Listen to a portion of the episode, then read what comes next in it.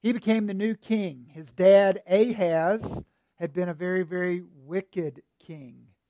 He had built many Asherah poles and false temples and Baals, and it said that ever under every tree on every hill was an altar to a false god. But this son, Hezekiah, when he became king, had all of those removed. And he had, as it was, the filth washed out of the temple in Jerusalem. And he sent out an invitation to a feast, the Passover. The Passover had not been celebrated for years. And not only did he send out an invitation throughout all the land of Judah to those who would be considered worthy to come to the Passover, but he sent out the invitation to Israel, the northern kingdom, to those that would be considered unworthy. Would they come? We read in Second Chronicles, the 30th chapter, and I'm not going to read all the chapter, but I do want to read the first 21 verses, making a couple of comments, then make a couple of observations as we prepare to come to this Passover feast. But as I do so, I want you to think how would you feel this morning if you received an invitation from a king to come to this feast? Do you feel worthy? Or do you feel unworthy? What would keep you from this table? Listen as I read. Hezekiah sent to all Israel and Judah and wrote letters also to Ephraim and Manasseh that they should come to the house of the Lord at Jerusalem to keep the Passover to the Lord, the God of Israel. Now, if you've got a Bible, so it's hard to do with a smart device, this is a good time to use your those Bible maps that you have in the back. It's like, what do people use those for? You'll probably have one one of those Bible maps that gives the geography and the lay of the land for the twelve tribes of Israel. The twelve tribes. You remember? Uh, there were twelve sons, and each of them, uh, twelve sons of Jacob, they each had a tribe. Well, David was the first king. Solomon was the second king. Rehoboam was the third king of a united kingdom, and there it split. Ten tribes went to the north, and their capital and their center of worship was Samaria. Two tribes went to the south, and they held on to the center of worship, the house of God, Jerusalem. Remember in John 4, Jesus meeting with the Samaritan woman and there was some confusion in her mind because Jesus was saying, We are to worship in spirit and truth one God. And she says, Yeah, but you know, you guys, you Jews, you you who say you're the true worthy Jews and Christians, the, the true believers, you worship in Jerusalem. Us Samaritans, us unworthy type, we worship here in Samaria. So which one is right? Well, King Hezekiah addresses both, let's say, the worthy nation of Judah and the unworthy, the apostate, the idolaters, the ones that had really drifted from God. He invited them in the north. This had never been done before. Verse 2 For the king and his princes and all the assembly in Jerusalem had taken counsel to keep the Passover in the second month. For they could not keep it at that time because the priests had not consecrated themselves in sufficient number, nor had the people assembled in Jerusalem. And the plan seemed right to the king and all the assembly. In Mosaic law, there was prescribed time when the Passover was to be celebrated. This is tweaking the law. This is saying that there is an exception. The Passover could be celebrated in the second month by those that were on a journey of a great distance, or those that, for some reason, needed extra time for purification to become clean. King Hezekiah says, let's apply that to a whole nation. Let's say that all those that are coming from a long distance away from God, those that are all unworthy, let's make the announcement, give them time, and make a way for all those who would to approach the Passover. So, in other words, rather than, rather than going by the letter of the law, he actually applies the law very loving. He's saying, We want to remove obstacles so you can come to this table, so you can come to the Passover, which is where they would meet with the Lord. Verse 5. So they decreed to make a proclamation throughout all Israel from Beersheba to Dan that the people should come and keep the Passover to the Lord, the God of Israel, at Jerusalem, for they had not kept it as often as prescribed. So couriers went throughout all Israel and Judah with letters from the king and his princes, as the king had commanded, saying, O people of Israel, return to the Lord, the God of Abraham, Isaac, and Israel, that he may turn again to the remnant of you who have escaped from the hand of the kings of Assyria. Do not be like your fathers and your brothers, who were faithless to the Lord God of their fathers, so that he made them a desolation, as you see. Do not now be stiff necked as your fathers were, but yield yourselves to the Lord, and come to his sanctuary which he has consecrated forever, and serve the Lord your God, that his fierce anger may turn away from you. For if you return to the Lord, your brothers and your children will find compassion with their captors and return to this land. For the Lord your God is gracious and merciful and will not turn his face from you if you return to him.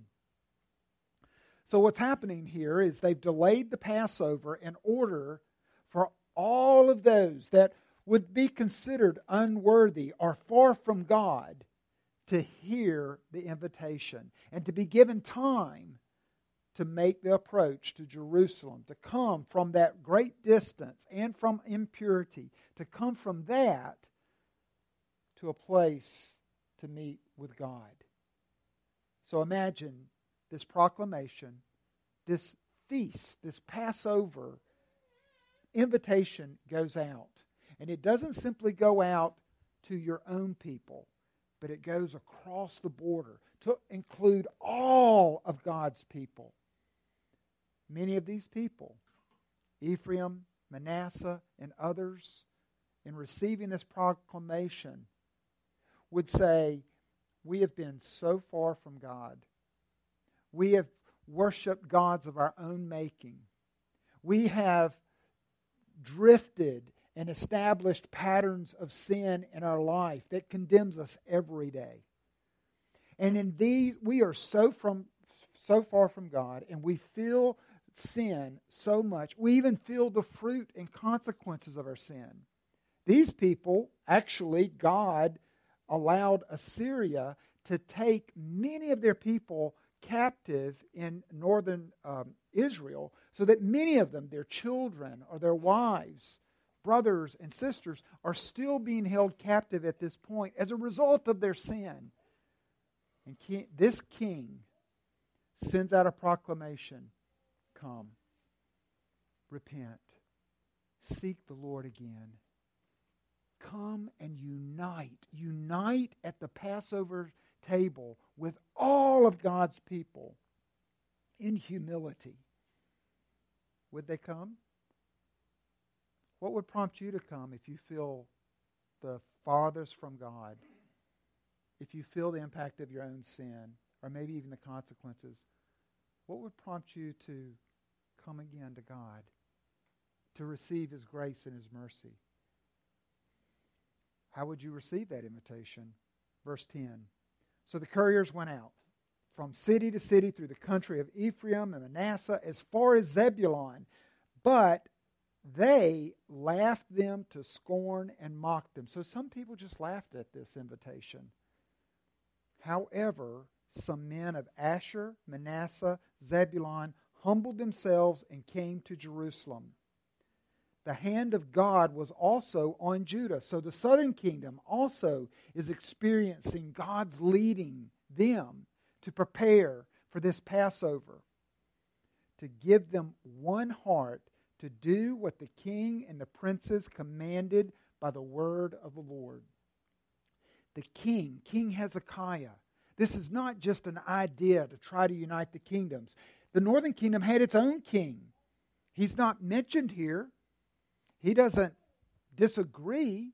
It's not an effort from King Hezekiah as a power grab to unite the geography again to have one kingdom under God. No, it's laid on his heart by the Lord to invite people to return to God in fellowship. And there will be unity at that table. Verse 13 Many people came together in Jerusalem to keep the feast of unleavened bread in the second month, a very great assembly. They set to work and removed the altars that were in Jerusalem. That's the false altars and all the altars for burning incense they took away and threw into the Kidron Valley. And they slaughtered the Passover lamb on the 14th day of the second month. And the priests and the Levites were ashamed, so that they consecrated themselves and brought burnt offerings into the house of the Lord. In other words, even as they began to go through this act, those that could say, We're closest to God, we're the priest, we're the Levites, even those closest to God, as they began to slaughter innocent lambs, slaughter innocents for the blood to cover the guilty, they're mindful of their own drift from God. And they feel that shame, but they're not left there. They took their, verse 16, their accustomed post according to the law of Moses, the man of God. The priests threw the blood that they received from the hand of the Levites. In other words, there's a sprinkling of blood on the altar such that all that come to this Passover, God will look through that veil of blood, as it were, and see them as pure and clean and righteous.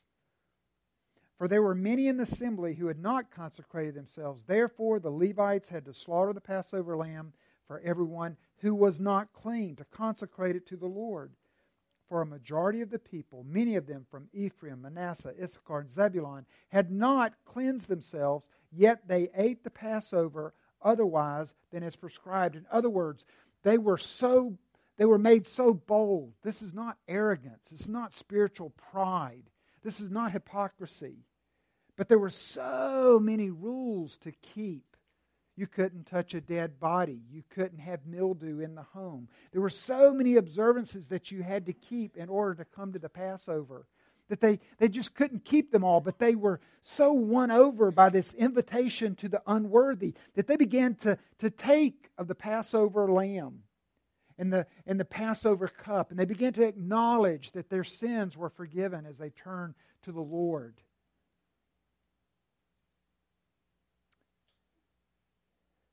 Hezekiah prayed for them. This king, acting like a priest, this king prays for the people.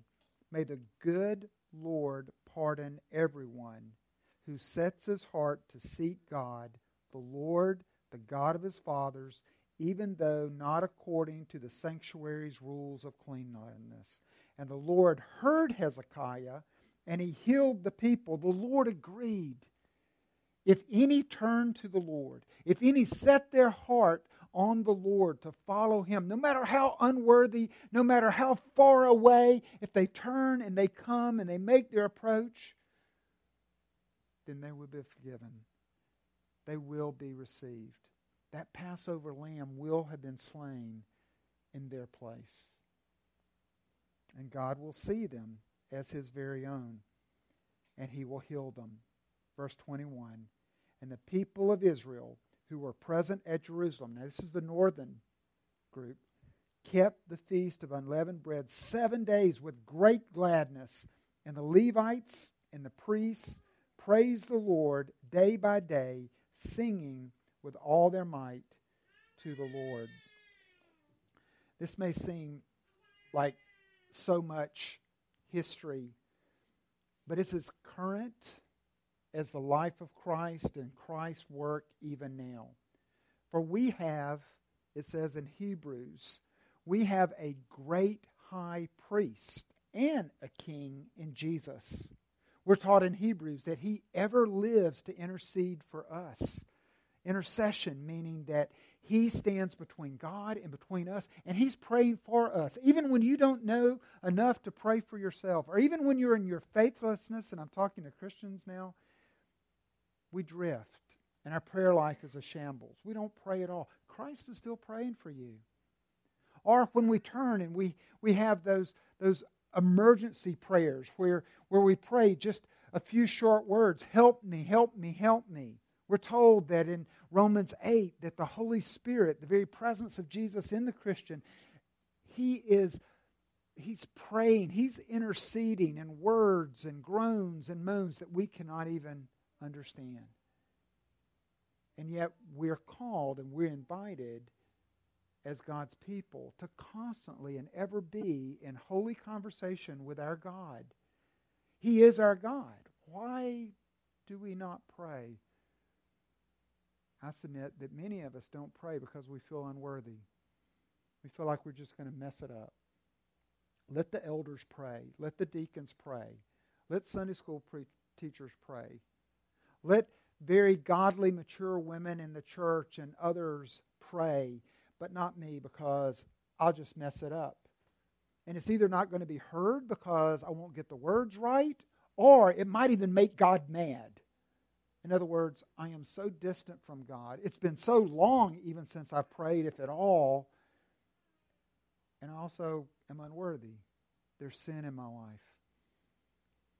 I want to encourage you once again to become like a child. Have you ever listened to a child pray? Well, just listen. Just have a conversation with a child, uh, and and they're all over the board. But God invites us to pray as we can, not as we can't. Don't pray like a elder in the church. Um, uh, I mean, yeah, sure, that's good. Aspire to that, but pray, pray in your own voice if I can remind you this morning that because of Christ, your words are heard, despite our sinful failings, He still hears us, particularly that prayer when we come again and we say, Lord, I'm coming from a great distance. Please forgive me. Please draw me near. I repent. Help me to tear down these altars that I've built up, these things that I am so addicted to. Lord, the consequences, the mess I've made because of the fruit of my sin, the relation, the interpersonal relationships that seem to be held captive even because of my sin. Oh Lord, heal me. Forgive me. Receive me. Heal me. Christ promises to hear that prayer. Christ prays that for us. Christ carries that prayers to the very ears of our God because he is a king who intercedes for us. So as we have again on the month of January, Two Rivers focuses on prayer. And it's the vision at Two Rivers that everyone at Two Rivers prays that we have a active prayer life, but not out of some kind of phony legalism or that we pray mechanically, but like children who no longer fear being unworthy or unheard, that we dare to draw near and we're encouraged because our King and our priest, the Lord Jesus Christ, has not only made a way possible, but he joins us in that. Let's pray. Heavenly Father, we ask this morning that you would help us to overcome our feelings of unworthiness that keep us and rob us of praying to you. They rob us. We don't talk to you because we feel so far and so distant and so unworthy. Lord Jesus Christ, would you meet us again in this place and would you encourage us by your pardon for our sin and by your favor, your steadfast love? You love to hear us and you're not judging us to get every word grammatically correct, every sentence theologically sound. Father, you're listening to our heart. So, Father, once again, receive the prayers of your children. Grow up the prayers, grow prayers at Two Rivers by removing all sense of unworthiness because it has been met at this Passover table we celebrate where Christ has died in our place and now we come to you from far away as your sons and daughters through Christ, in whose name we pray now, and you hear. Amen.